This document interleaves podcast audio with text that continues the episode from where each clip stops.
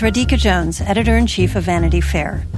If you enjoy binge watching the best TV shows and love hearing from the actors and showrunners who make them happen, then subscribe to Vanity Fair.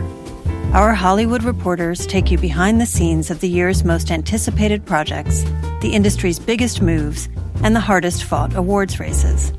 From The Crown to The Real Housewives, we've got the inside scoop. As a special thank you to our still watching audience, we're offering 15% off a yearly digital subscription to Vanity Fair. Visit vanityfair.com today and use promo code POD15. That's vanityfair.com, promo code POD15 for 15% off a yearly digital subscription to everything you want.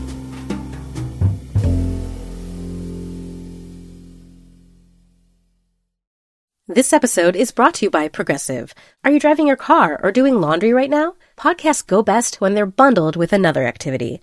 Like Progressive home and auto policies, they're best when they're bundled too. Having these two policies together makes insurance easier and could help you save. Customers who save by switching their home and car insurance to Progressive save nearly $800 on average. Quote a home and car bundle today at progressive.com. Progressive Casualty Insurance Company and Affiliates.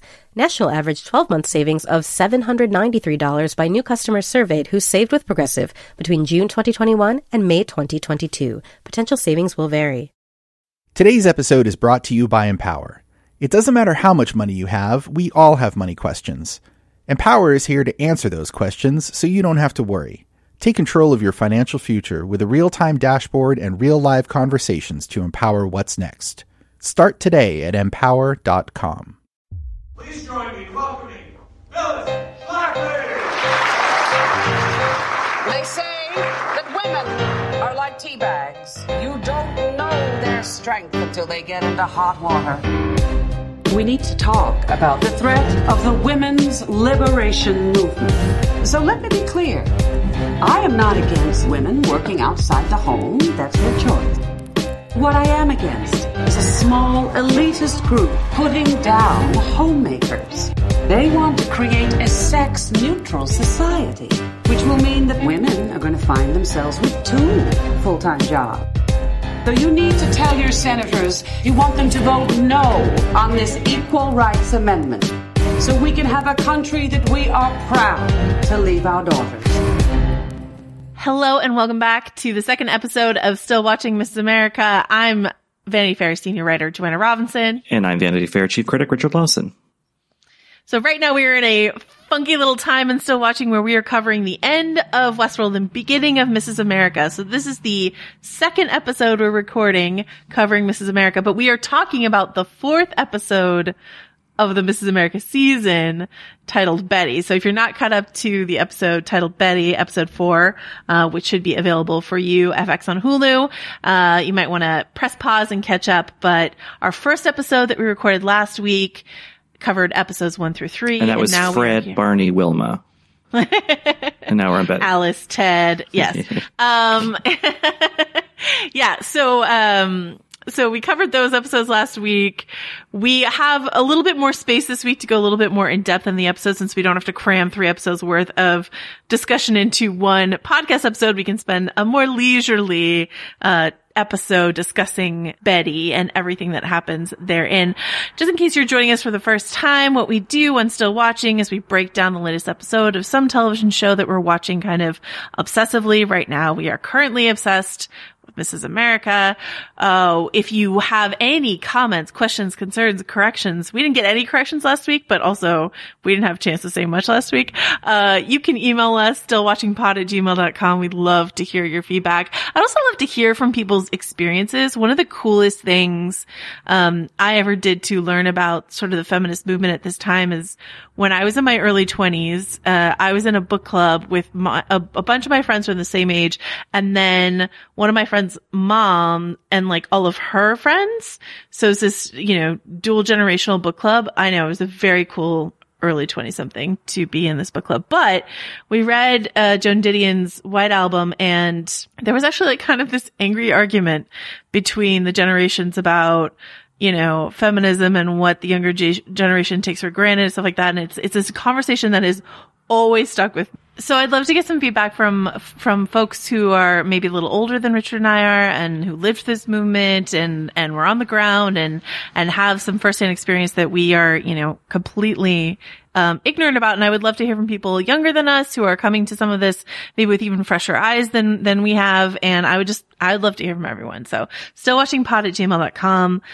On this episode of the podcast, we will be hearing from uh, two actresses on from the show. We have interviews with Rose Byrne, who plays Gloria Steinem, and Tracey Ullman, who plays Betty Friedan. So you will hear both from both of them later on in this episode.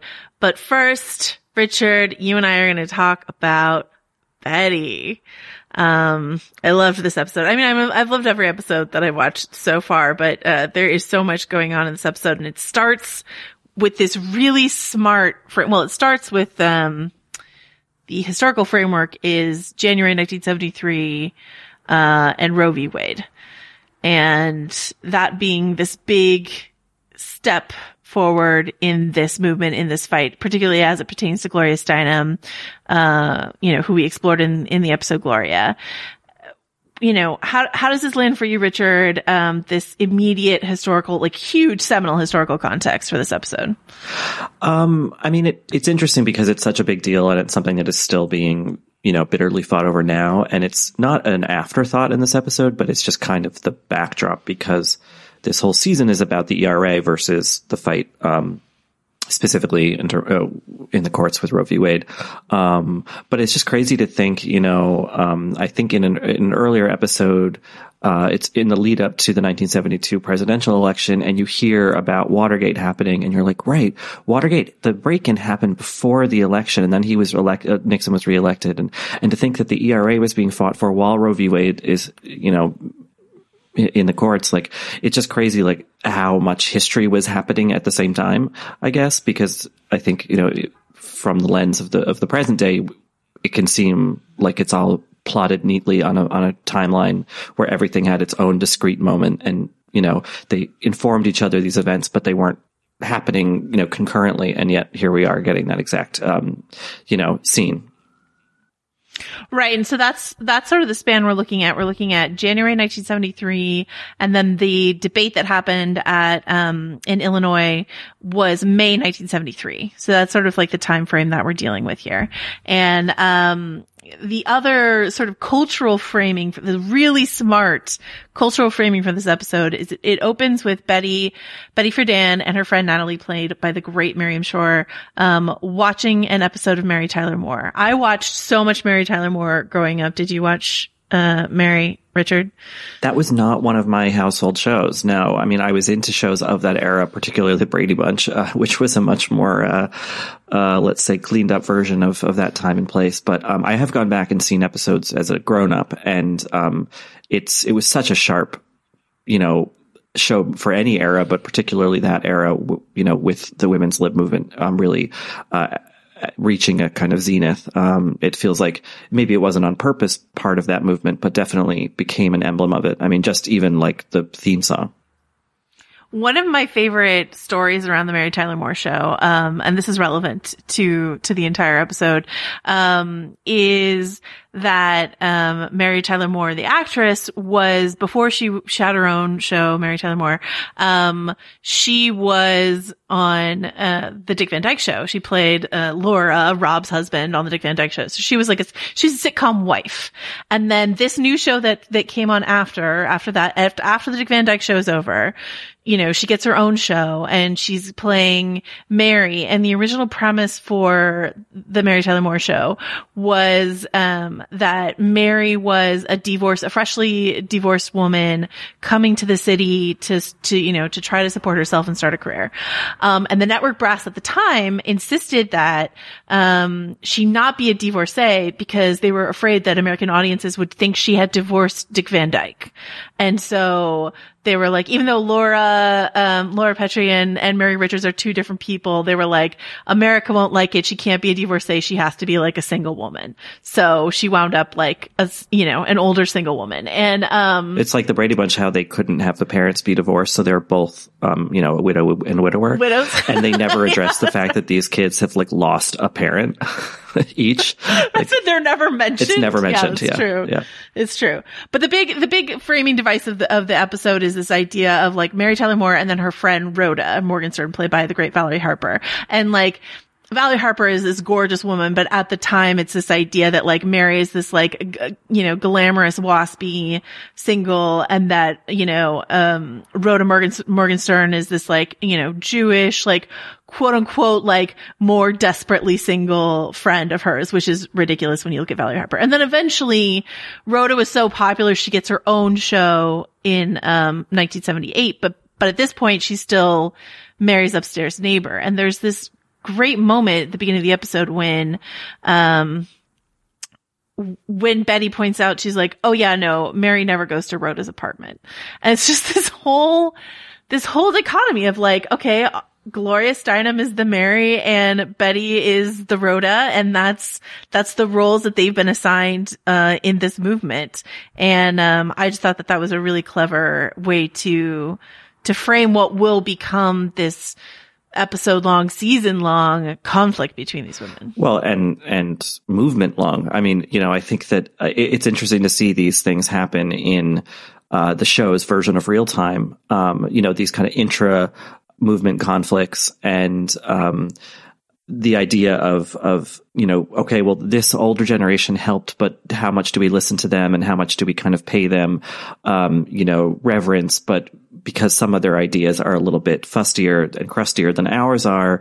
Um, you know, I think p- people now would say that about Gloria Steinem. And, and so I think it's, I, it's good and important that the show is introducing or, or further exploring that kind of, you know, half generational dialogue, um, where, you know, you know, I see that a lot, you know, in, in the gay right, rights movement now where, um, no one, well, a lot of people don't seem to appreciate exactly how we got to the point we are, while at the same time, it's important to recognize that we think about things differently than, um, you know, people in the movement did 40 years ago.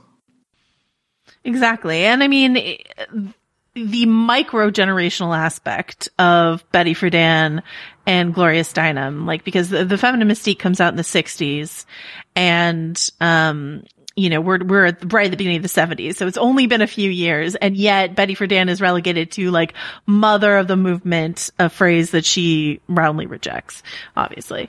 Um, but yeah, this whole idea, I've been watching, I've been trying to like sort of, uh, you know, bone up on some supplemental material. And I was watching this great documentary that's on, um, HBO from a, a few years ago, uh, called, uh, Gloria in her own words, the 2011, uh, Gloria Steinem documentary.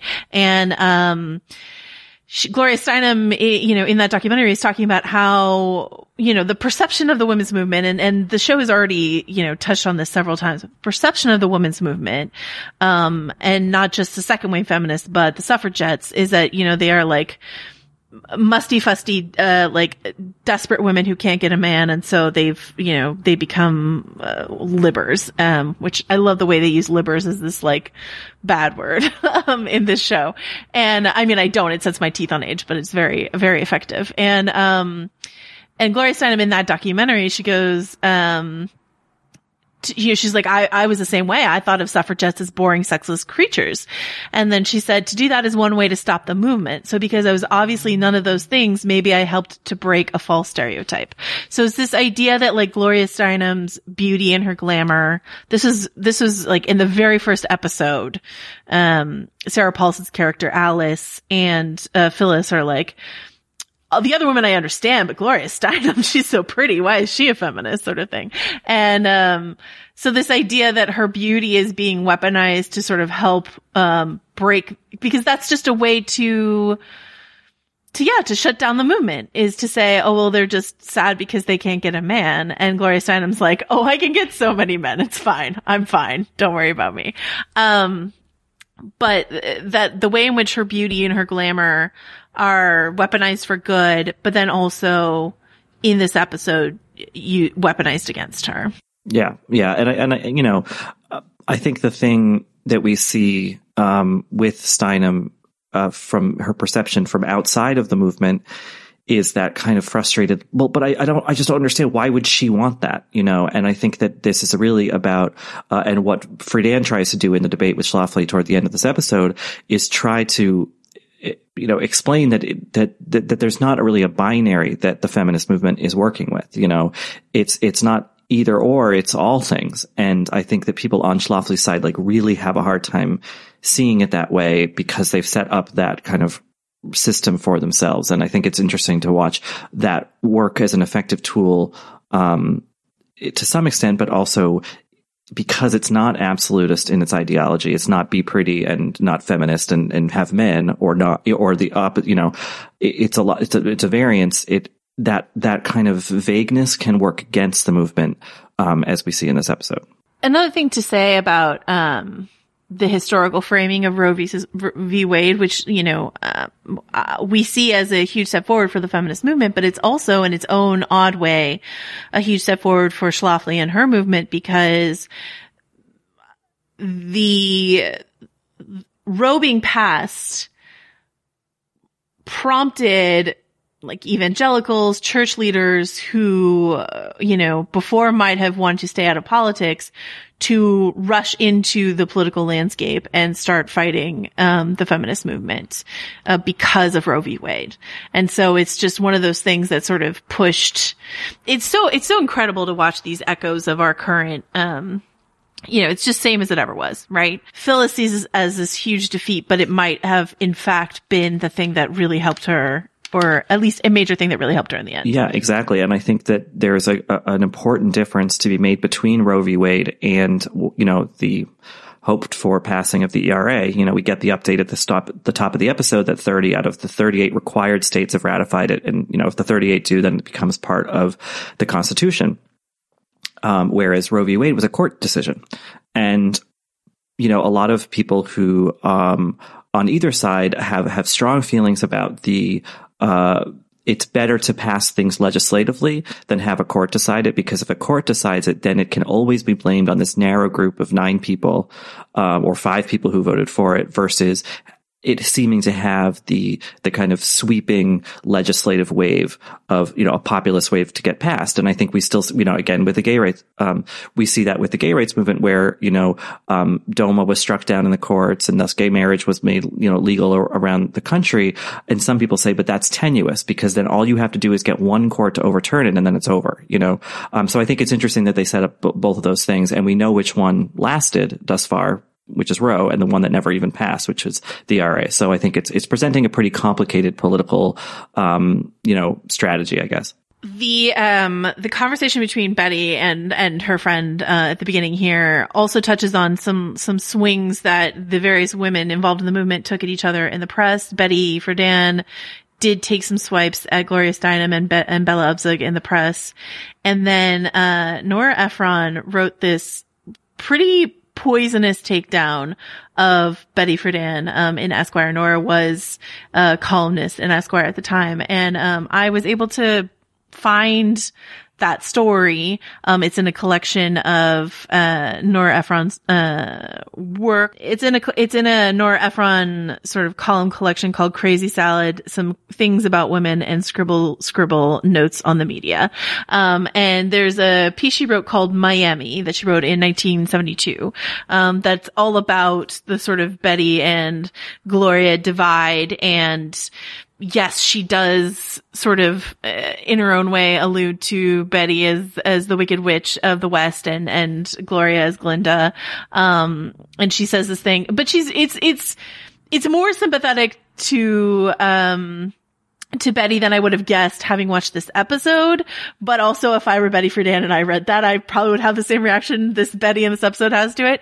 Um, but there's a line in it where it says, uh, where Nora Ephron writes, it's her baby, damn it, her movement. Speaking of Betty, it's Betty's baby, damn it, her movement. Is she supposed to sit still and let the beautiful thin lady run off with it? Which is once again that sort of like Mary Tyler Moore, Rhoda Morgenstern, Morgenstern, like divide there of, of these two figures. And also like she describes, Betty just being like on uncomfortable and on the outside. And Tracey Ullman, I think, does such a good job encapsulating that in this party scene that we see where she's just like off to the side eating food while watching you know, these other women have an easier rapport with each other at this party. Yeah, I, I you know, Tracey Ullman has long been a favorite of many, including myself, um, because she would, you know, she had these great sketch shows where she played, you know, an Anna Deavere Smith level of characters, um, you know, from made up people to real people. Um, she's a, she's an, um, a genius at, you know, aping tone or cadence or whatever just to get you know at the heart of a person that she's playing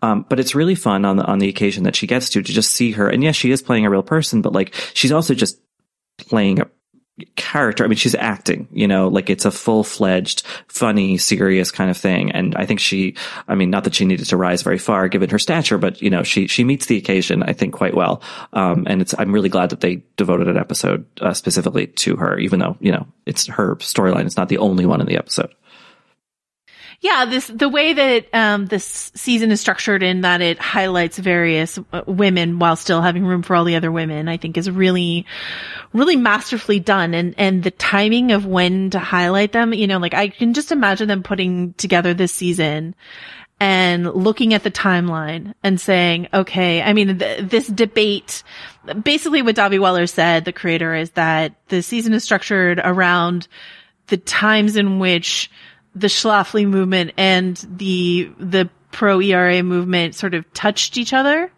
And, uh, you know, this Betty Phyllis debate is definitely one of those points of contact. And so it makes sense that this is the Betty, um, episode but um you know they're not quite all that easy there are a few debates that are sort of uh, no brainers as to who to highlight when but there are other instances like when we have a bella movement or when moment or when we have a jill ruckelshaus moment etc um that are a little bit more uh you know uh, give, you know, up to creative license, uh, as to, as to when that goes in there. So there's just so much about this show that is so well, perfectly researched and uh, replicated. But one of the things that I know that they that they really had to generate out of whole cloth is a lot of the Phyllis Schlafly behind the scenes stuff. Um, because you know one of their main sources is actually the Eagle Eagle archive, the Phyllis Schlafly archive. So you like a lot of the video or documents that I've been trying to go look up to see did this really happen? How did this happen? You can find on the Schlafly archives actually, but it's this home life stuff with the Schlafly household that I think they really needed to, you know, and, and for the Friedan household too, I'm sure, but like that they really had to get into. And so when you see this conversation between Phyllis Schlafly and her followers about the John Birch Society and this accusation that she's, you know, sort of, is she racist? You know, what's going on here? You see like some hints of, of doubt from Sarah Paulson's character Alice. Um, this they have to sort of generate, but I think it, it doesn't feel at all blown out of proportion. It feels really, uh, grounded. What do you, what do you make of this, of this like John Birch Society and how, and how it touches the Schlafly movement here? Well, yeah, I mean, the Birch Society stuff, um, you know, it's an old organization, but it really, um, my understanding is it really kind of came to power, uh, in a really influential way in the 70s and 80s, um, and is kind of, Bircherism is now sort of, um, thought to be the sort of, genesis point of the Trump administration, um, in its, you know, kind of embracing of conspiracy theory. It's heavily anti-government, you know, or at least anti-communism or socialism as they see it, but really anti-federal government. Um, you know, and, and it's fringy. Um, and I think, you know, I think as it relates to Schlafly and the Stop ERA movement, I understand that, you know, we have a big star attached. She's producing. She's great in it. It's really interesting to see a rounded human version of a sort of, you know, a, a great, for some people, villain of the recent past. Um, but I do, I will be curious to see how audiences, um, kind of accept that humanizing. And, you know, in, in this episode, um, we see Phyllis both struggle to reconcile, um, the fact that yes, it's bad PR for some, in some senses to have these associations with these extreme right groups. But on the other hand, some of her members are part of them and they have power, you know, and I think that what we've seen in the four episodes so far is really about Schlafly uh, I mean, in the show's version of things, kind of bartering away bits and bits of her um, principle mm-hmm. in order to mm-hmm. succeed. And I think that's a really interesting thing. at the same time, I think there will be people out there, and maybe I'm one of them to some extent, who are like, you know what, she does not deserve this humanizing treatment because, like, if you really read about her and, and, and listen to interviews with her, like she believed all of this stuff to her bones. You know, this was not about sort of expedience, political expediency. Um, I don't really have an answer either way about like how the show's treating it, but I think it, it does present an interesting dialogue. Um, and I think is probably why it poses such a, you know, alluring challenge to an actor like Cate Blanchett. Um, because my hunch is that she's going to, you know, be the villain at the end.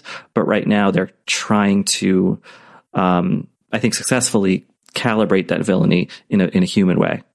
Yeah, I mean, it's definitely about the bedfellows, you know, that she feels like she has to embrace in order to build her coalition and how that, what that does to erode her, you know, moral high ground.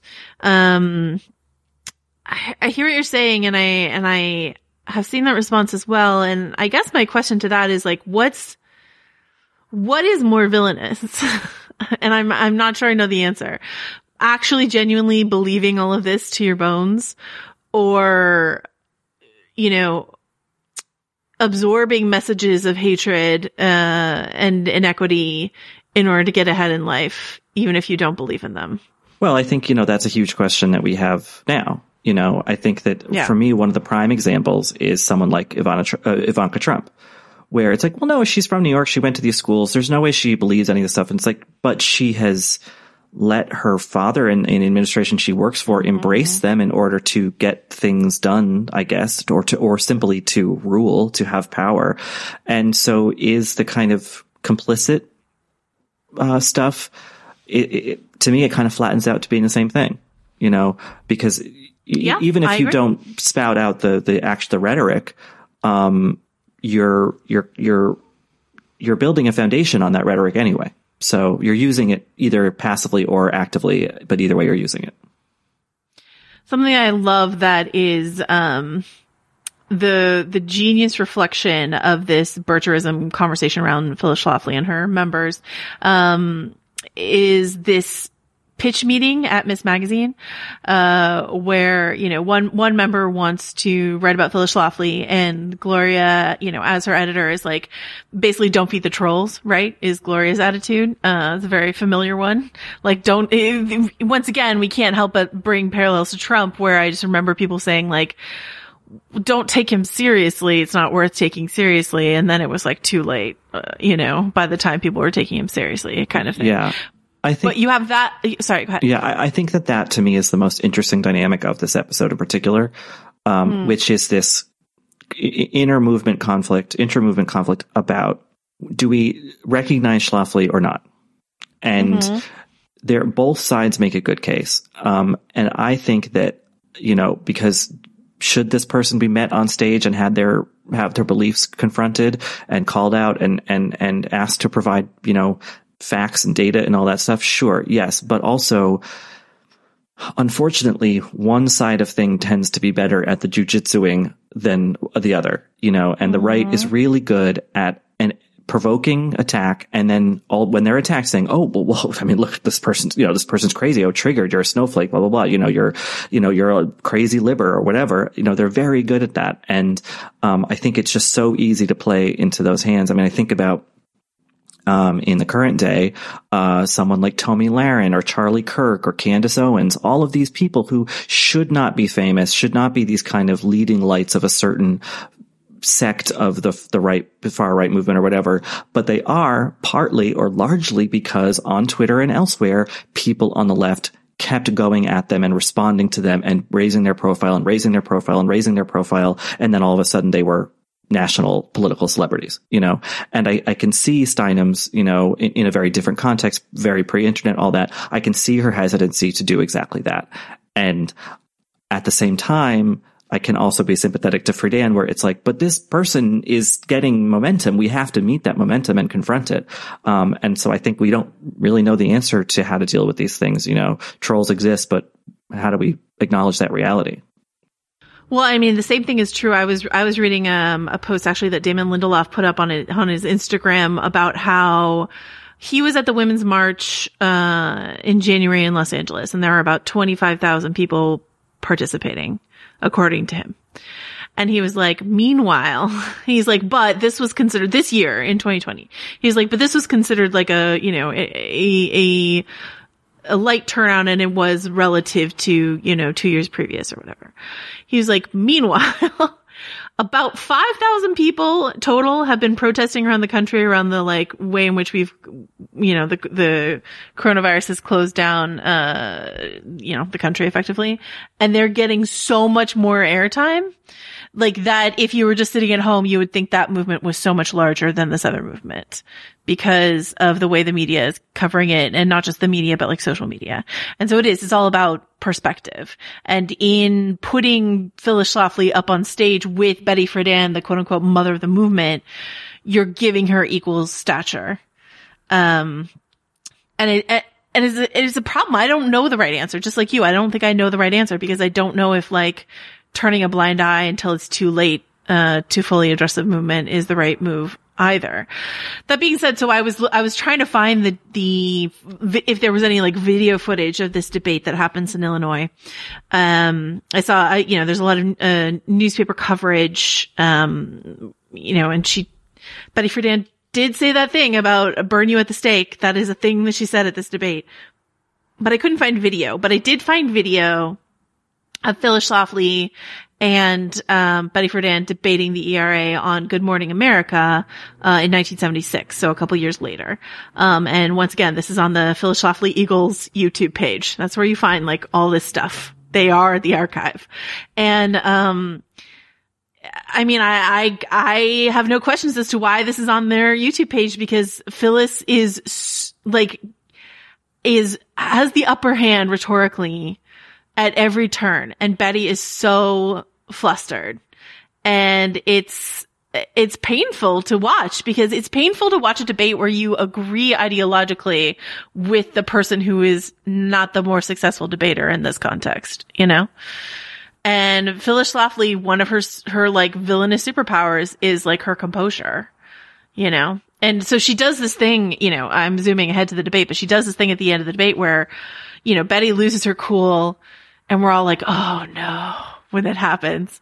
And then, you know, Phil Schlafly gets to just like simper and say like, well, you just made my point for me about the intemperance of the movie, you know, and it's like, you're like, oh no, and this happens all the time still with, with people that I admire losing their cool, uh, in debates and political debates. And, so, it opens you know. the door for people who, um, you know, are, are sort of wishy-washy on things, you know, maybe, I agree with the women's movement, but that Friedan has always kind of rankled me, you know? And then all of a sudden you see, I mean, I'm imagining some viewer in the 70s, you see this thing and it's like, oh, well, oh, okay, there we go. Now I have reason. Like here's, here's, here's concrete proof of why I never liked Betty Friedan. And in doing, in, in sort of finding that proof, you kind of, to some extent, are siding with Schlafly you know, um, and, and, and it, so it becomes a sort of personality thing where, you know, we see that in presidential politics and elsewhere, but like where the personality can oftentimes, uh, win out in terms of priority over the actual principle. And, and I think that, you know, we need look not very far in terms of Hillary Clinton to see how that can manifest itself pretty, um, disastrously on, uh, you know, uh, the political stage. Absolutely. I mean, Hillary um, did win the, the uh, you know popular vote, so she was she she won the popular vote, and she did not lose her cool in anywhere. No. like any like incredibly did not lose her cool in the same way, but it it didn't matter in the end. Um. So to, to go back to that Ms. Magazine pitch meeting though, like, um, the other thing that happens in that meeting, which is, the, you know, is the more, uh, perfect mirror of, of the Bircherism conversation is this efforts by, um, Margaret, one of the writers uh, for Ms. Magazine to pitch this um, article on tokenism. And this is just one of the funniest things. I mean, funniest and depressing things I've ever seen in my life, uh, is this group of white women being like, I'm sorry, what do you mean? And you don't mean us, right? Like, well, I mean, you don't feel that way here, right? That you're being, and I, I don't understand what you mean. And it's just like these well-meaning uh, or maybe not so well-meaning idiots. Um, and Margaret sort of just, you know, slapping a smile on her face and being like, "Oh no, I didn't mean you," sort of thing. That is that is what Mrs. America is forcing us to do, right? Is just to acknowledge the not just deficits, but like damaging aspects of a movement um, that a lot of us largely see as as positive. You know. Well, right, and I think that you know um, that that important sort of self conception of people who, um, you know, consider themselves on, you know, the right side of politics, especially on the left in terms of identity politics, which I'm not saying that identity politics are bad. I think they are just politics, but like, I think there, there can be a sense of like, among, you know, a certain generation of, let's say, white feminists or of white gay rights activists or whatever who are like, really don't like to um, be confronted with the, the, the fact that they are not exactly on the vanguard of um, right. the movement in a way. You know, well, what, what do you mean I have to consider that now? I don't, I, but I, I'm, I'm kind of, I'm leading the charge here. You know, I'm, I'm working at Ms. Magazine. Please don't like, you know, trouble my my my view of myself with exactly. this this this yeah. thing you know you know what i mean and i think i think that that's an interesting um and sad dynamic um that uh you know I, I think it's good that the show is showing those warts it's not a hagiography about steinem or or the magazine or Friedan or Bella Abzug. It's it's being like, well, yeah, they were they did a lot of good things, but also they were clearly gaping flaws in the um, in the fabric of the of the movement at the time. So the, the, that's the shot, and then the chaser is this sort of um, party salon that the character Flo Kennedy, played by the great Niecy Nash, um, and Margaret Sloan Hunter is the full name of that woman, played by Bria Henderson. And so they're at this party um, that uh, Flo Kennedy, a real life uh, you know figure, so is Margaret Sloan Hunter. Um, Flo Kennedy used to throw these Sundays Sundays at Flo's uh, is what she called them. These like gatherings of um, black women to discuss uh, you know, events and we, we see Flo, um, attack flaws in her own movement here, um, because there are women at this party who are, who are, uh, dismissive of Margaret for a couple of reasons. Number one, um, because she's gay. And number two, this idea that working with white feminists at all is, uh, you know, a defeat. Um, I will for, I wrote it down. I will forever cherish the phrase horizontal hostility, mm-hmm. um, from, from Flo, from Niecy Nash. Um, and this is just an incredible, incredible scene that once again is just like, I just really value this show showing the cracks in every single pocket, uh, every single community of this movement. I mean, they show that there's not a hundred percent cohesion on the other side, but it's a lot more in lockstep, you know, and, um, if if a movement, you know, it needs many heads, it, it needs to move in a different, to many different directions. It needs to have intersectional considerations, all that stuff. The problem is, the great problem of American politics is that like there generally tends to be another side that is much more moving as a monolith. And, um, that is, I think, why the struggle for all of these good things, equality, civil rights, all that has, is so difficult. It's because um, we're trying to satisfy we i say we but like you know the, the, the right side of things is trying to satisfy as many people as possible whereas the other side just wants their thing confirmed Exactly. And the, the, the final chapter of this storyline, um, is, uh, you know, sees Flo come to Shirley Chisholm, played by Uzo Aduba, and uh, discuss the idea of founding the National Black Feminist Organization, which she did. Uh, there's this funny little moment there where she says like, "Oh yeah, two years." Uh, two years, then they'll be over it. Uh, the, the National Black Feminist Organization did in fact l- last from 1973 to 1975. Um, but this is an organization that was founded, uh, quote unquote, to address ourselves to the particular and specific needs of the larger but almost cast aside half of the black race in America, the black woman. Um, and so this is the way in which the movement is schisming and then the way in which certain members of the movement are trying to hold all those pieces together because you see Gloria like see this flyer with Shirley on it and you know, think about Margaret and offer her offices. And Margaret's like, yeah, no, I'm good. Thank you very much. I've, I've had my bad experience here. Thank you so much. Um, you know, and, and all of that. And exactly, it's that kind of, um, infighting, which happens in almost every leftist movement that, you know, ultimately winds up hurting us over and over again. This is again, it's sort of similar to what you're saying with Tracey Ullman, where like Niecy Nash is this incredible comedian and she is capable of just like really broad, high comedy. Um, but here she is, um, just as she did, she does in her show Claws on TNT, like, um, given a real role. She's funny, but she's also just like really chewing into it in a way that's extremely satisfying. Yeah, and she gets to lay out, you know, in a kind of funny aphoristic way the the struggle at the heart of this and there's no answer for it but she's like you know i know what a difference between a shoe and a lawnmower uh, right. they both have exactly. uses but i don't i'm not mistaking one for being the other. Um, and i think you know i think that is kind of the complicated way that we have to look at these things um, that anyone in a, in a progressive movement has to look at things. There's no perfect answer for who to align with and how to agree and how to compromise and all that stuff. Of course not.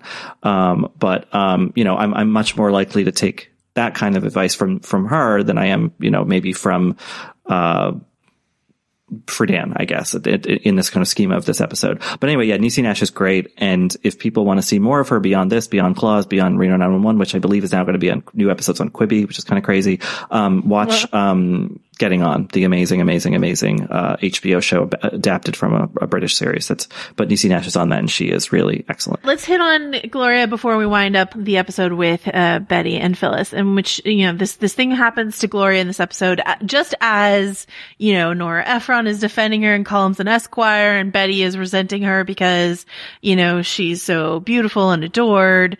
Um, that beauty is you know being turned back on her um, with this lewd pornographic um image of herself that was a was a, a real thing that happened. Um, once again, in the uh, Steinem documentary, you can see Gloria Steinem talk about it.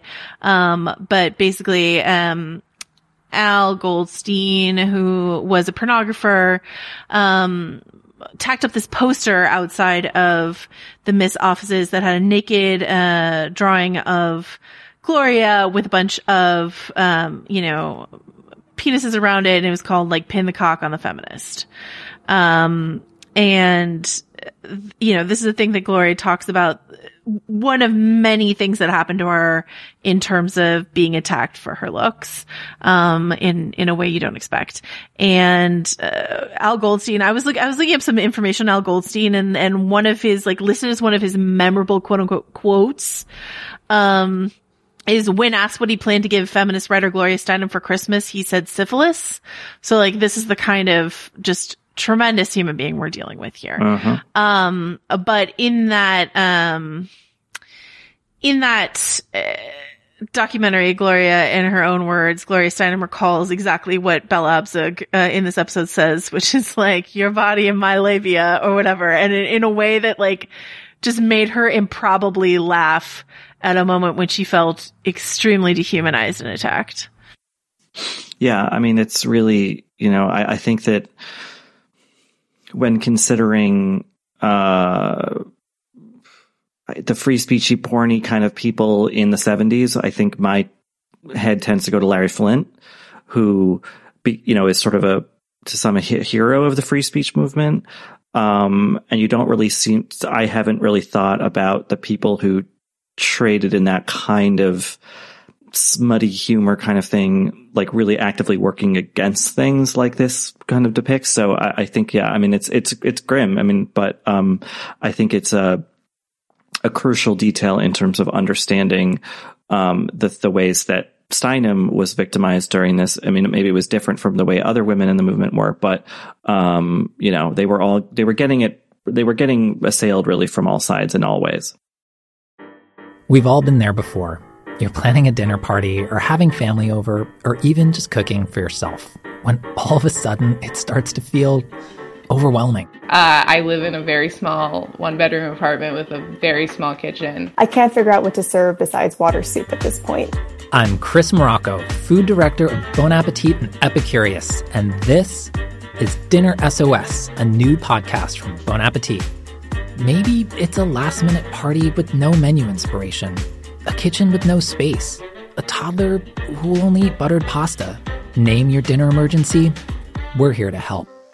Here's how the show works. On each episode, we'll take a call from a home cook facing a real dinner emergency. Then, I'll work with one of our editors or someone from our amazing test kitchen to try and solve it. Because cooking for the people you love should inspire joy without a side of stress. Make sure you're following Dinner SOS wherever you're listening now. The questions around retirement have gotten tiring. Instead of, have you saved up enough? Shouldn't they be asking, what is it that you love to do? And how can we help you keep doing it? The truth is, you're not slowing down. So your retirement plan should be more of an action plan, a hiking plan, a music plan, a sailing plan. The point is, whatever you're passionate about, we can help make sure you never stop. At Lincoln Financial, we have the products to help protect and grow your financial future so you can keep doing more of what you love. Make your pastimes last a lifetime at lincolnfinancial.com slash action plan. Lincoln Financial Group, marketing name for Lincoln National Corporation and its insurance companies and broker slash dealer affiliate Lincoln Financial Distributors Inc., copyright 2024 Lincoln National Corporation. This episode is brought to you by Empower. Can you retire early? Will there be enough money to leave an inheritance? Do you have savings for life's important milestones? If you have money questions, Empower has answers so you don't have to worry. With a real time dashboard and real live conversations, you can get clarity on your real life financial goals. Join 18 million Americans and take control of your financial future to empower what's next. Start today at empower.com. This is, I think, a great opportunity for us to hear from Rose Byrne. I wanted to start by asking you, you know, I think arguably Gloria Steinem is the most um, famous or well, still well known figure of this movement uh, in this series. How much were you aware of um, Gloria Steinem and her legacy when you took the role? Like everyone, I mean, she's this like comic, you know, kind of legendary figure at this point of feminism. Yeah, second wave feminism, and so I knew her. I knew her, but I was I was not intimately as informed as I am now. but my, so to answer your question, it was more broad. It was much more the broad strokes that I knew about her. When I started, I said to Dahvi, where do we begin? Because there's just so much information to read. And I was like, what? It was a very specific period. I mean, it's this 10 year period that we were focusing on. So that narrowed it down. But she started me off. She sent me this great package of, um, of information in this huge PDF. Was there anything, you know, in in that archival information in those interviews was there anything that that proved particularly illuminating to you in terms of being able to access her as a as more of a human and less of an icon? Well i suppose you know the scrutiny that you're under in the public eye i know a little bit about it but not that much. I'm not you know uh, whatever the, the scrutiny that she was under was far more of a larger magnitude than I have ever experienced. But I know that you, the sort of process of it and what it takes from you and what it costs. And but someone like her, which is like she was married to the movement. My old, my question was always like, what is what does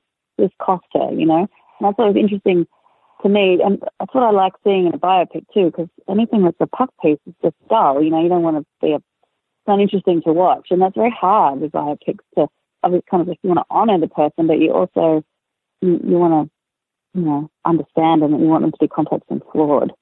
So that was always my interest in it. And um, but to answer your question, I think the the interviews, I, honestly, I just could not believe the amount of she was just had a lot of vitriol. She was a polarizing figure, much more than I realized. Like really polarizing for women and for men, but for feminists and for anti-feminists, obviously, but within the feminist movement too. Betty Friedan, I mean, she, she was uh, she was tough on Gloria. So that was really eliminating to me, thinking like you have to have a pretty thick skin to just get up again at the end of the day and you know not fall apart. And and she never she's she's, she's famously quite unflappable. You know, she's she has a very different style to the Betty Friedan, to the Bella Abzug, to Phyllis Schlafly. She's far more um, contained and composed, and uh, her powers is a far more sort of subtle, quiet power.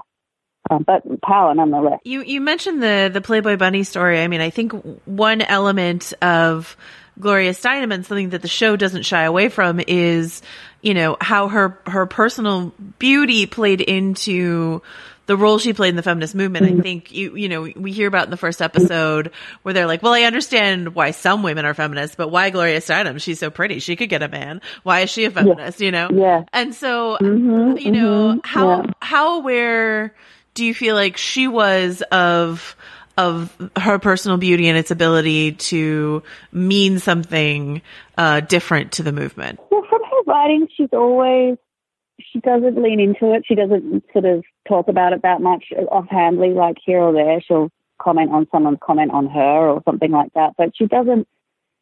She doesn't dwell on it herself ever, which I think is interesting. She never sort of dedicates a chapter in her book about my this or that or my, you know, what people think of how I look or anything like that. Like she's, which is, she's so talked about like that. And she never, she doesn't give it any weight or time of day, um, in, from her own personal writings, from what I read. And, um, I could be wrong, but the research I did, she sort of brought it up. But I, I love the way Dahvi deals with it because it's very witty, it's, but it's very, um, I don't think the show ever uh, objectifies her ever, but the people in the show do, the characters in the show do. So right. it addresses it, but it never is from a male gaze. I don't think it, it was a part of her story. It was a, it was a, absolutely a part of her of her journey was being like an it girl, really, and then becoming the face of this movement and stepping into that. But I, you know, I I think women are just under such such more scrutiny.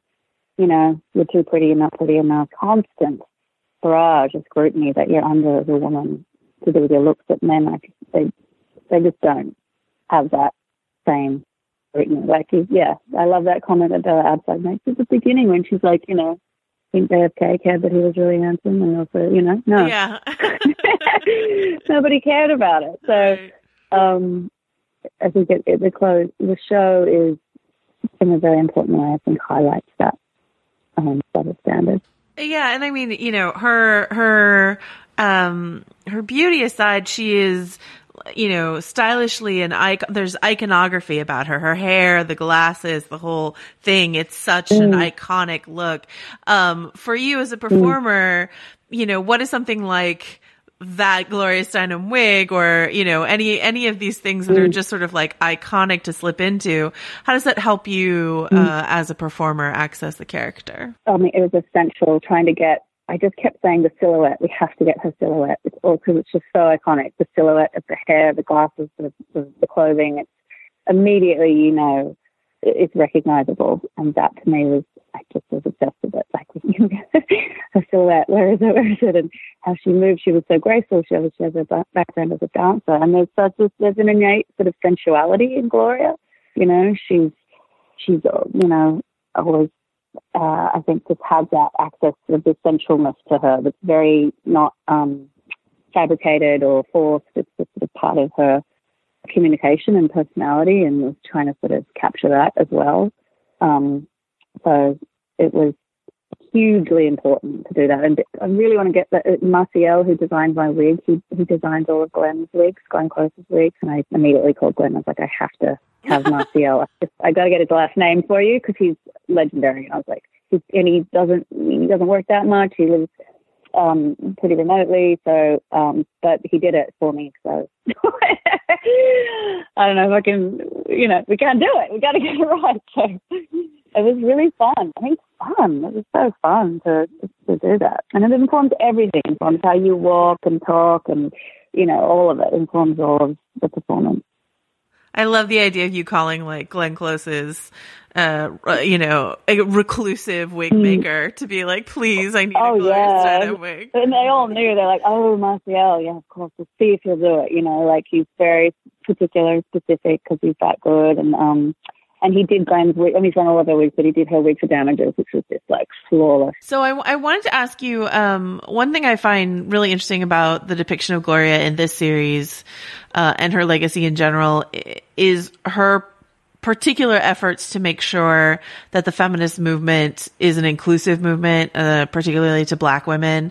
Um, and I was wondering if you could talk about sort of what you discovered in your research um, on her and what discussions you had around that, those efforts of inclusivity. And also to lesbian Yes. women, which was Betty Friedan's great falling out that she, you know, was quite, you know, her feminism was, was, um, was born of a different era and a different time. So there was always that tension um, between them. I think ide- ideologically they were very different. Um, and uh, and I think that, that yeah, I feel like it's it's hard.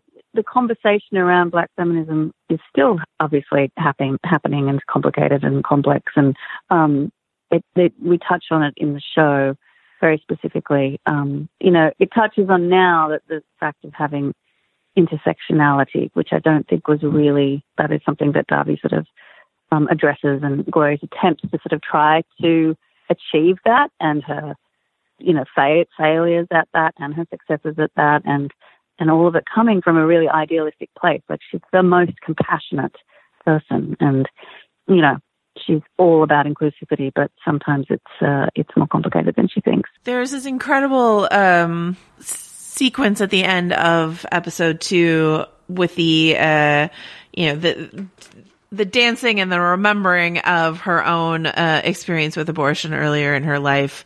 Um, I was wondering if you could talk about filming that sequence and sort of what what was in your head um, as you were putting that together. It was it was a lot of fun. You know, the dancing stuff. I had a tra- I had a tap dancing trainer who I relied on heavily uh, up in Toronto.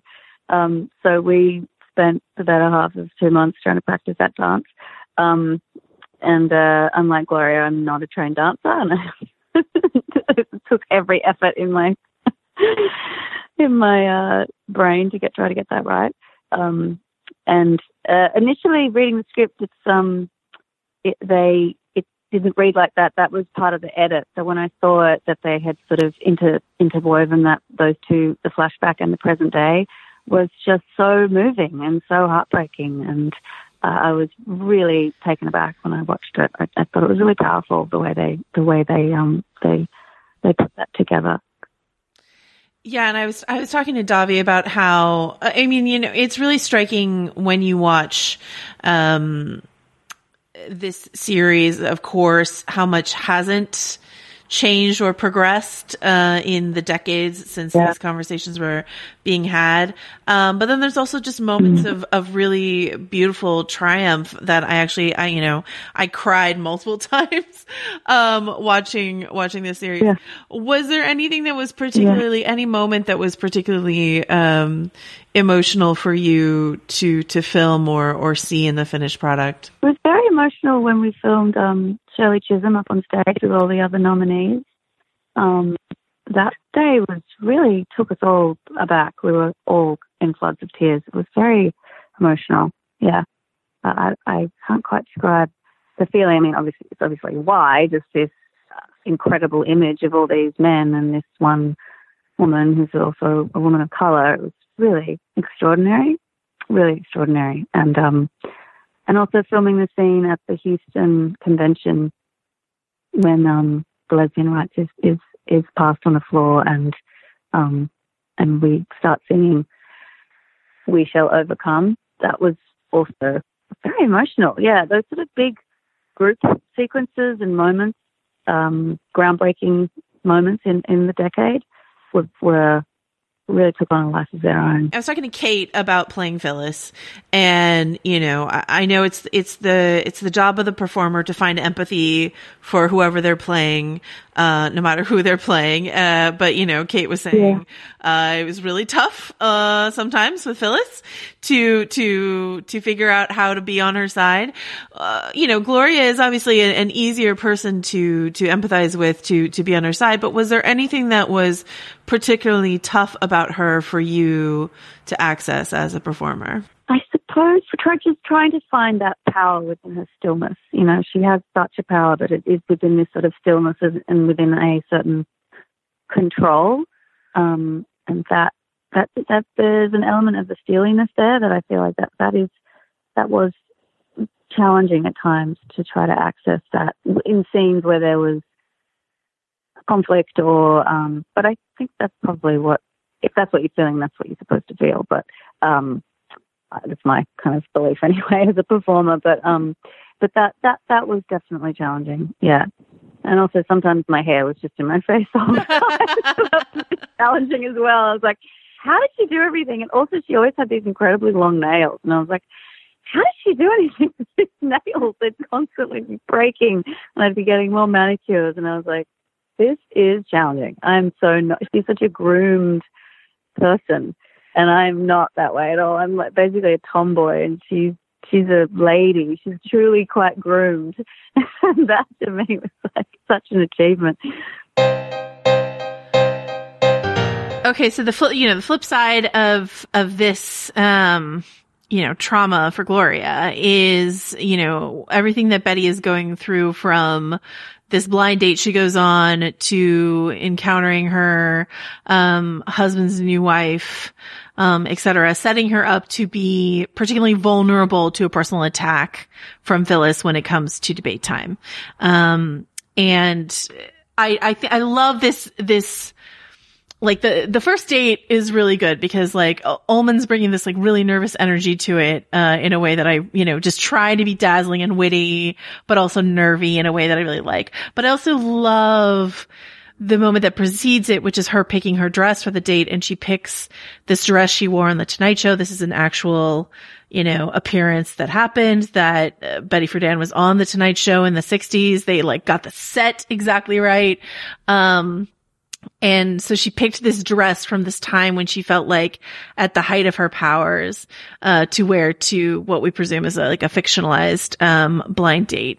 And that, that just like really, really got me, um, Yeah. th- that juxtaposition. And I think they played up, well, not played up. I think they played exactly right um, in in the opening scene, but also this scene, like, and maybe a little bit at the garden party. Like, she's maybe drinking a little too much, you know, like like, Right, or, or not right. too much, but like she she she's tightly wound and is finding a quick way to unwind, you know, um, and it presents something that is. I mean, it, I think appeals to a sort of reflexive um, instinct in a lot of people, which is like a kind of like, oh, the messy woman, like, oh, like, like, you know, uh, compare her to Schlafly, who is so ordered and pinned up and, you know, everything is so perfect. And, and, and, and Steinem, who has her own sort of version, free flowy kind of version of, you know, aesthetic perfection. Elegance. Yeah. Yeah, Whereas yeah, yeah. Friedan and, and, and yet, you know, all of that kind of erratic energy, its source is the same source that, you know, helped birth the movement, you know, and so that, that kind of sad conflict of someone who, you know, bursts something out into the world, but then sort of couldn't, um, at least in this show's estimation, really find footing in her kind of private life, um, is, yeah, it's, um, it's a, it's a really interesting portrait of, of someone who I kind of have only known as the author of that book. Right, exactly. Um, and it makes you just want to know more and more and more about, or that's my reaction is I want to know more Yeah. and more and more about these women.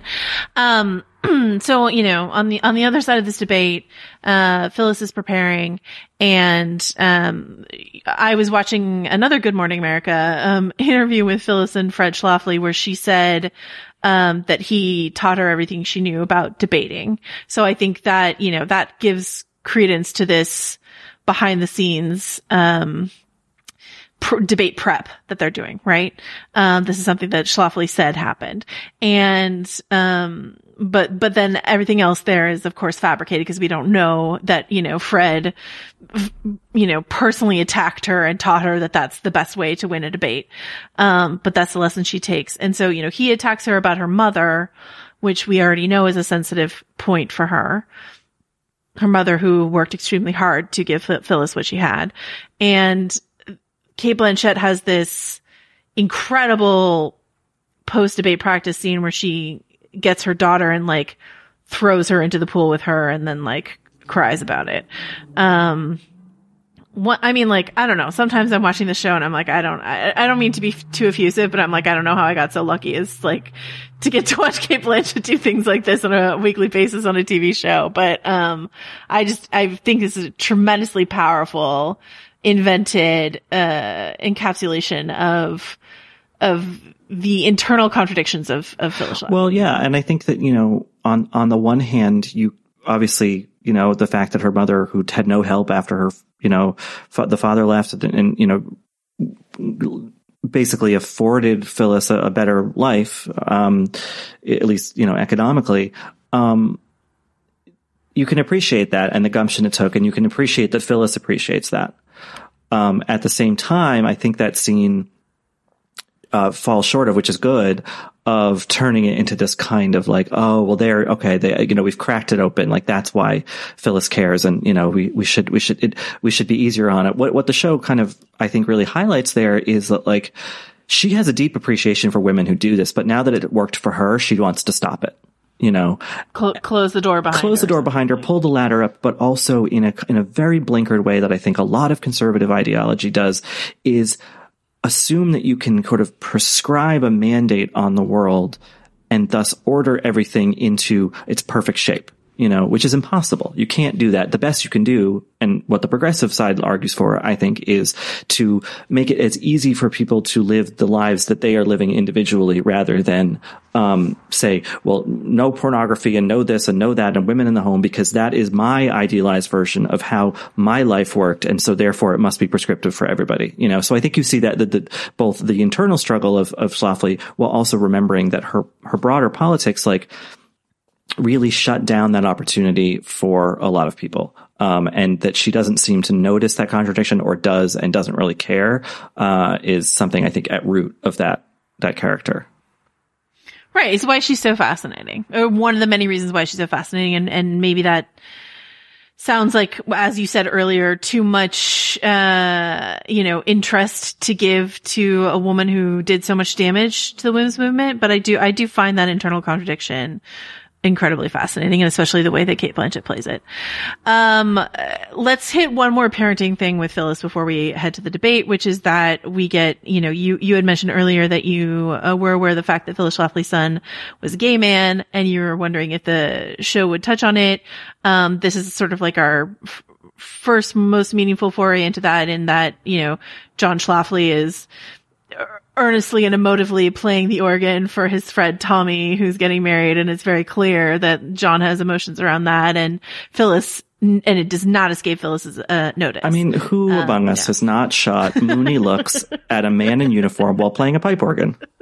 It's just a common experience. Uh, rite of passage, rite of Mhm. passage there. So yeah. Um, I mean that there's more to come on that, but like, do you have any thoughts on, on this early, um, you know, Well, I think just going back to what I just said is that like Phyllis's order is fighting for a sort of ordered, idealized American family life when right in her own house, uh, there is a deviance from that, you know? Right. And I think it'll be interesting to see how she kind of reconciles that with what she's trying to do. I mean, I think that that really what this boils down to, I think, in terms of this, you know, emerging portrait of Phyllis Schlafly is it's really a desire for power and control. And this is the outlet she chose. Um, the irony being that the women's rights movement is trying to empower as many women as possible, you know? And so in fighting that, she's finding her own personal power at the expense of all else, of all others. So that brings us to the debate where, you know, we've got this great pre-debate interaction between Betty and, and Phyllis in the bathroom. This like incredibly awkward moment where Betty comes out of the bathroom and is sort of like trying for a second to flirt with Fred. Um, and, and then Phyllis is sort of like on stage eventual evisceration. I mean, like Betty gets a lot of points on her before this eventual evisceration, but you're just like, you're so, I feel so much for Betty because like she's fleeing the scene even as there are throngs of young women lining up, like wanting her autograph. It's not that she, sh- she's so much more disgrace in her own mind than she is in reality. There's still this huge crowd of people who want to adore her, um, and thank her. And she's just, you know, over overcome with her own perceived failure. Um, and that's just, I mean, it's just, it's so well done.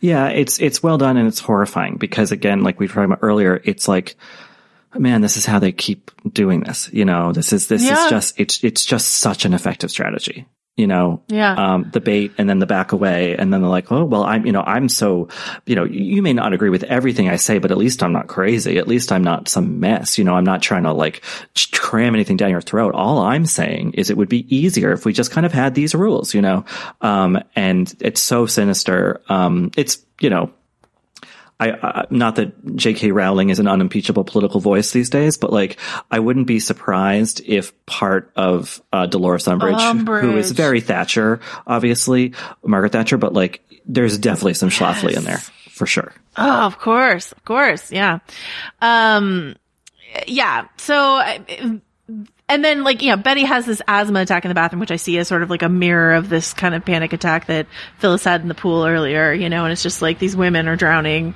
um, each on their own side of the fight, and it's just it's really powerful. And you know, and then like one of the one of the last things we get is this, I think, very fictional, but nice to see healing phone call between Gloria and Betty, where Gloria says, you know, thank you. Your book changed my life. Thank you. That she is, you know, one of the throngs of young women who, you know, that Gloria Steinem wouldn't be Gloria Steinem without Betty Friedan. And that needs to be acknowledged and respected. It's a carefully worded scene though, you know, because she says, Oh, you know, if I had been there, I would have, which would have been, you know, tame or something, you know, Yeah. uh, and, you know, thank you for writing your, the book. It changed my life. That's all she says. She doesn't say, okay, now going forward, I'm going to listen to you more. Now going forward, we're, you No, know, you know, exactly. she, she's basically saying like, uh, p- person to person on a private nighttime phone call, I hear you. And thank you for everything. That said, I'm going to keep doing things my way. So I think, yeah, it's a, it's a subtle bit of, of, um, you know, it's not a broad sort of like, you're right, I was wrong kind of thing at all. Right, exactly. Yeah. It's it's interesting to me the Gloria Steinem of it all, you know, like she she got her start one of the things that put her on the map in the first place is this whole like she went undercover as a Playboy bunny um in in the Playboy mansion and or, you know, in the restaurant, I don't know where, but like she In the club, the Playboy expose club, yeah. in the club. Yeah. Yeah. there you go. In the club. And uh and that is something that I think just forever stuck on her and she couldn't shake it. And she was so respected and she fought so hard and she was still undermined her entire life because of, of that, because of her beauty. And then to watch, you know, Betty feel similar frustrations not because she's unattractive, because she has her, her allure, her seductive qualities to her, but just because she's like so, you know, that frenetic energy that we were discussing, that like messiness to her. Um, and the frustration she feels around that. And, you know, just to watch all these women struggle, um, and, and to see their struggles acknowledged as not lesser than, but, uh, you know, just different struggles that women go through, um, I think is incredibly powerful. Mm-hmm. All right. So this feels like a good time to go to our chat with the great Tracey Ullman. Um, I've been a I've been a huge fan of your of your sketch work for so long, and um, I'm wondering if there's a, a difference in the way in which you approach playing a real life character for something like this versus playing it um, in your sketch work. No, I really just keep things real. I study very hard to grab the reality of people, and I think doing. I, I, I like to be funny, but um, I'm not a comedian doing an impersonation, and I, I I've I've worked very hard to be taken seriously as an actress, and uh, it was hard for me to get this part. There were people that really believed I could do this, and that I that's what I do. And then some people were like, "Oh, is it like an impersonation? Is it like it's, it's on a certain level? It's not got the heart. It's not the encompasses. It's not the intelligence or the perspective." And that's you know that sort of. I'm 60 now, and it was like, wow, that you, people don't get. You know, I, I can't be Angela Merkel and you know Judi Dench and Theresa May in the last show that I did without really being able to do it and believe in them and understand those people. So um, uh, it's harder doing comedy. My God. That's what everyone says. People laugh. you write a scene about a man leaving his wife in a drama. Kind of, it's a lot harder to make that funny if you do it. so no, I don't. I don't see any difference. Um, I'm certainly not playing for laughs. I don't think I ever try to do that too much. So for Betty specifically, what is your approach in terms of studying her and and getting into her skin? She's a certain type of American that just fascinates me. Her her ego and her confidence and you know was uh, something that just shone through to me. And I loved her husky voice. And I love that she's not from New York. And I could really hear that. You know, everyone just say, oh, she sounds like she's from New York. She's like a liberal New York. No, she's not. She's from Peoria. I listen to her. She says, our daughters. You know, you can hear that in there. And she was so passionate and bohemian.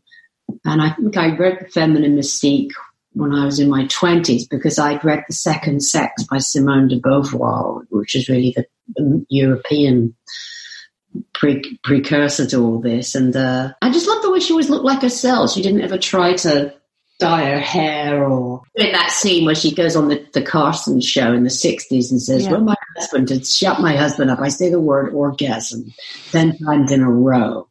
And I love that. I thought to have said that sort of stuff in the early 60s, which just freaked America out. So I loved her bravery. I think she was abrasive. I think she she she ruffled people's feathers, and she was tough. I think she was a tough woman. Do you think you know what what benefit is there in the in a movement like this to have a Betty and a Gloria? Well, they were so different, you know, intellectually and well, not intellectually, just just physically. I mean, it's it's it's down with women. It's always physicalities that count for something, unfortunately. And uh, I think uh, Bella Abzug mentions that in the series a lot to, to you know, Gloria, you're going to walk into a room full of senators and you're going to change their minds because of how you looked, you know. And me and, you know, I've always felt that me and Bella, Betty and Bella were of a physical type. And, uh, and yeah, it took it. It was there was took all sorts, and they were so different. And I think Betty was hard on Gloria she came 10 years after her and she sort of took over the movement, became the sort of glamorous side of it. And I think Betty had worked long and hard and she was pissed off when they, you know, she was getting the attention and this, uh, all that hair, you know, and she says that in her episode. And, uh, she was, there's lots of stuff, as you know, on record, you know, of her, them dissing each other and having disagreements and being very cruel to each other. And Nora Ephron's article about Miami. I read it. I read it. Uh, that was tough on Betty. It's nasty. It's nasty. Well, she could be tough, Nora. Mm-hmm. You know, she was a brilliant woman. She, but she's she was hard on her. Yeah, I mean, she was, was almost like Steinem had. She was like on Steinem's side or something. But right. uh, it, was, uh, it was tough. Women are tough on each other. You know that. My daughter's in politics and she works. She's had many jobs and she and she's works for a charity now. She, she worked. The one job she had when she worked for an all women organization. She was so excited. It's all going to be all women, mum. Was the time the toughest time she ever had? She went, "Oh my god!" She said, "I wish there was a few men." She went, women, all women together, a nightmare. Can be, can be. I'm curious. You were you were in your early teens uh, years overlap with you know the decade that you're covering on the show. What was your relationship to the movement at that time as an early teen? Oh, you know, I was in England. I was a teenager. I was a dancer. I, feminism was a word associated with you know people. Fellas laughed at girls that said they were feminine. I got hairy armpits, have you?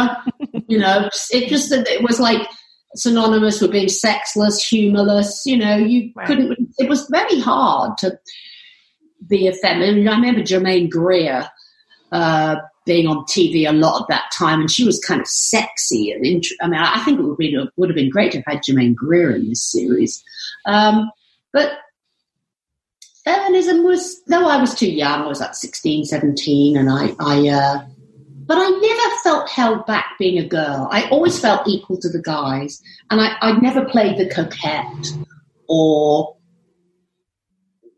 dressed to please a man. I was always, you know, I, I, I like being female and feminine, but I, I was, I wasn't angry at men, and I never felt held back in my career by men. I did begin to know, and I always used female writers and um, production people and all the shows I did. And, uh, but I never was humorless about guys or like angry at them because that doesn't help, you know. Some of them are useless; they don't get women. And some guys are great. They seem to fall into two categories. Some guys are never going to get it. Mm-hmm. And some guys are the best. I was married for 30 years to the a wonderful, wonderful man who totally got women and respected women and loved women and had women working for him and was my biggest fan. So I had this amazing marriage and um, you know, he was a, a great example of just a guy that got women. Is there a time in your life where you remember, uh, you know, being able to call yourself a feminist, if if that's something you call yourself, and it not being, not feeling like such a big deal? Yeah, I think as I got older, and you know, you develop politically as you get older. It's uh, and you're more comfortable with who you are, and mm-hmm. you know, you, but you, it doesn't seem to be like it's not synonymous with hairy armpits and being boring and sexless, and right. you know, guys saying, "Oh, you know, you just need a good man" type stuff. Now, um, yeah, I mean, it's it's certainly not that way anymore. Uh, but I don't want to also be one of those women that's just you know, sometimes within our the business I'm in, it's just like women in film, women in comedy. What's it like to be a woman doing this? What's it like to be a woman writing this? Right. What's it, and it's like I want to keep talking about those differences. You know, women's film festivals, women's. You know, it's just like this is keep everyone joining in. Let's have some fellas around too. Otherwise, you know, what do you want to make just all female TV shows for? That's never been interesting to me. You know, it's uh, that's that's not you know that's that's not the way I feel either. Um, a big question in this episode is um, whether to ignore Phyllis or whether to confront Phyllis. Um, mm-hmm. and, and Betty felt like it was important to debate Phyllis and, and show, expose the holes in her logic. And, you know, Gloria's like, let's not give her that air. Um, mm-hmm. that's still a question I think that we face all the time. Do you give yeah. someone like this the air or not? Um, you know, what's your instinct? What is the right move here? Yeah, I mean, I think Betty really called it early on Phyllis Schlafly. She figured out she was a threat to them, and she was she would build her base of um, housewives because Betty knew this type of woman more than I think people like Gloria and Bella did, being from like liberal, you know, bubbles in a way, like New York. I think she was from Peoria, she knew these kind of women. She knew their power of organizing. Um, and she didn't want to challenge her. I think probably she took her on to sort of prove to the girls that she could do it. She was still the leader of the movement. Um, and she did give her credence. And then uh, it fell foul of her because the debate scene, which you see is culmination of the episode I'm in, I read the transcripts of that wasn't televised. Good Morning America debate was. So you can see Betty loses it with Phyllis. Phyllis is very smart. She's eloquent. She's she has one couple of, you know, talking points and she sticks to them and she just frustrated the hell out of Betty. And if you read the transcripts of that debate, it, it's she's got everyone on her side. It's a wonderful audience for her. It's all those young women who are liberated and educated and and then at the very end, you know, she's saying all this good stuff and get a good response and Phyllis is sort of just sticking to her message but floundering a bit and then she calls her an Uncle Tom, female Uncle Tom, and I want to burn you at the stake and what gets remembered from the whole thing, those lines. Right. None of the debate that happened before. So Betty had a temper and she let her get to her and uh, she didn't handle it very well. It, you know, it, but that's a lovely part of the episode.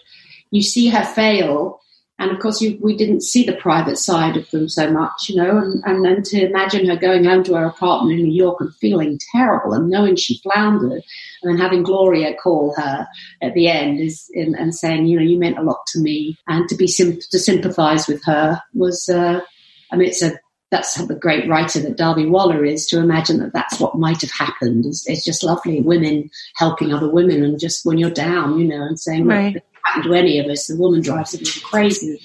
But uh, she did try, she did recognize the, the threat of Phyllis before any of them did, but handled it badly herself. Yeah, I, I watched that Good Morning America uh, debate, and it was it was so upsetting to see someone you agree with ideologically still seem to lose a debate. You know, Yeah. and frustrating, and Yeah. um, yeah.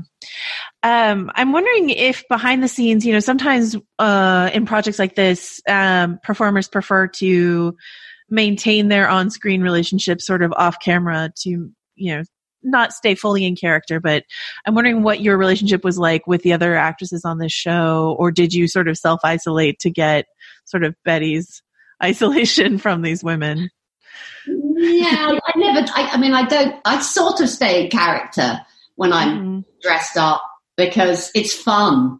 I like talking to the crew and people sometimes as my the people I have become. Like you know, Right. from the show I do is you know. I, I mean, there's nothing more charming than talking to the crew all day as Judi Dench. They love it. They love it. They'd rather I be Judi. Um, so no, we got on great as a group of women and actresses. I mean, I was so proud to be, I think I was the last one cast, and they gave me such a tough time casting me. Um, to be in that group was fabulous. And we all lived in Toronto and we all had visited each other's houses and we all still get on great now. We've all been Zoom. My first Zoom was with all of them, with Margo and Rose and Ari and Sarah. Um, and no, I didn't. I mean, I I wasn't sort of like the one set apart. I mean, like that scene at the barbecue.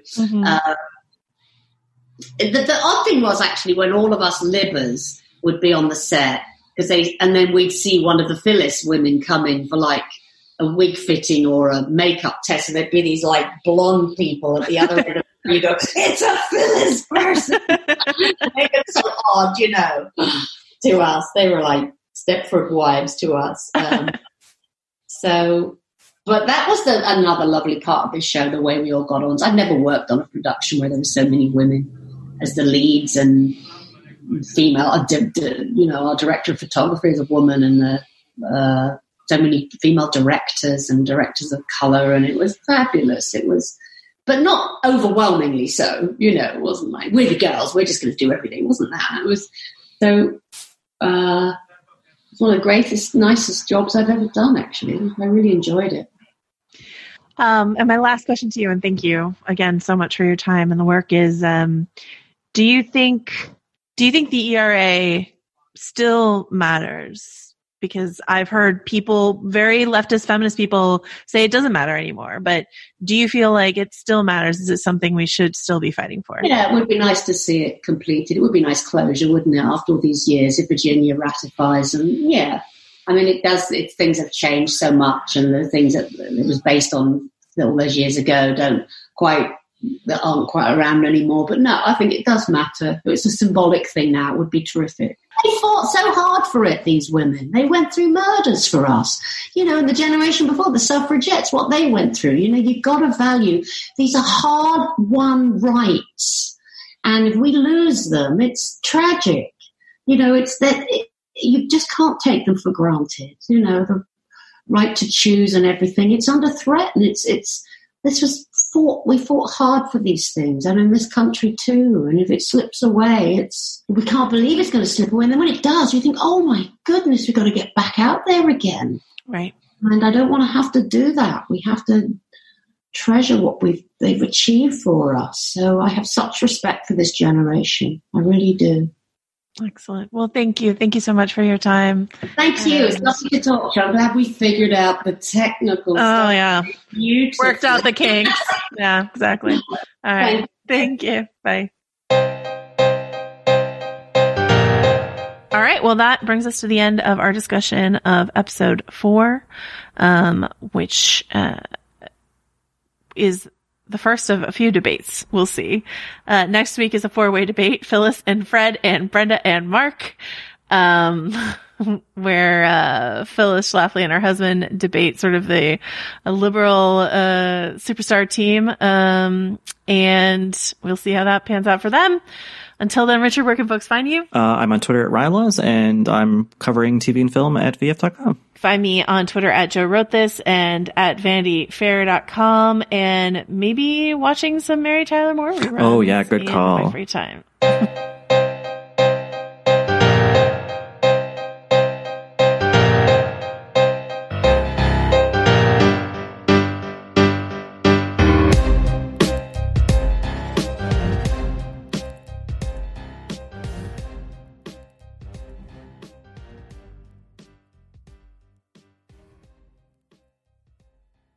Know that fizzy feeling you get when you read something really good, watch the movie everyone's been talking about, or catch the show the internet can't get over? At the Pop Culture Happy Hour podcast, we chase that feeling five times a week. We talk about the buzziest movies, TV, music, books, and more. From lowbrow to highbrow to in between, catch the Pop Culture Happy Hour podcast from NPR.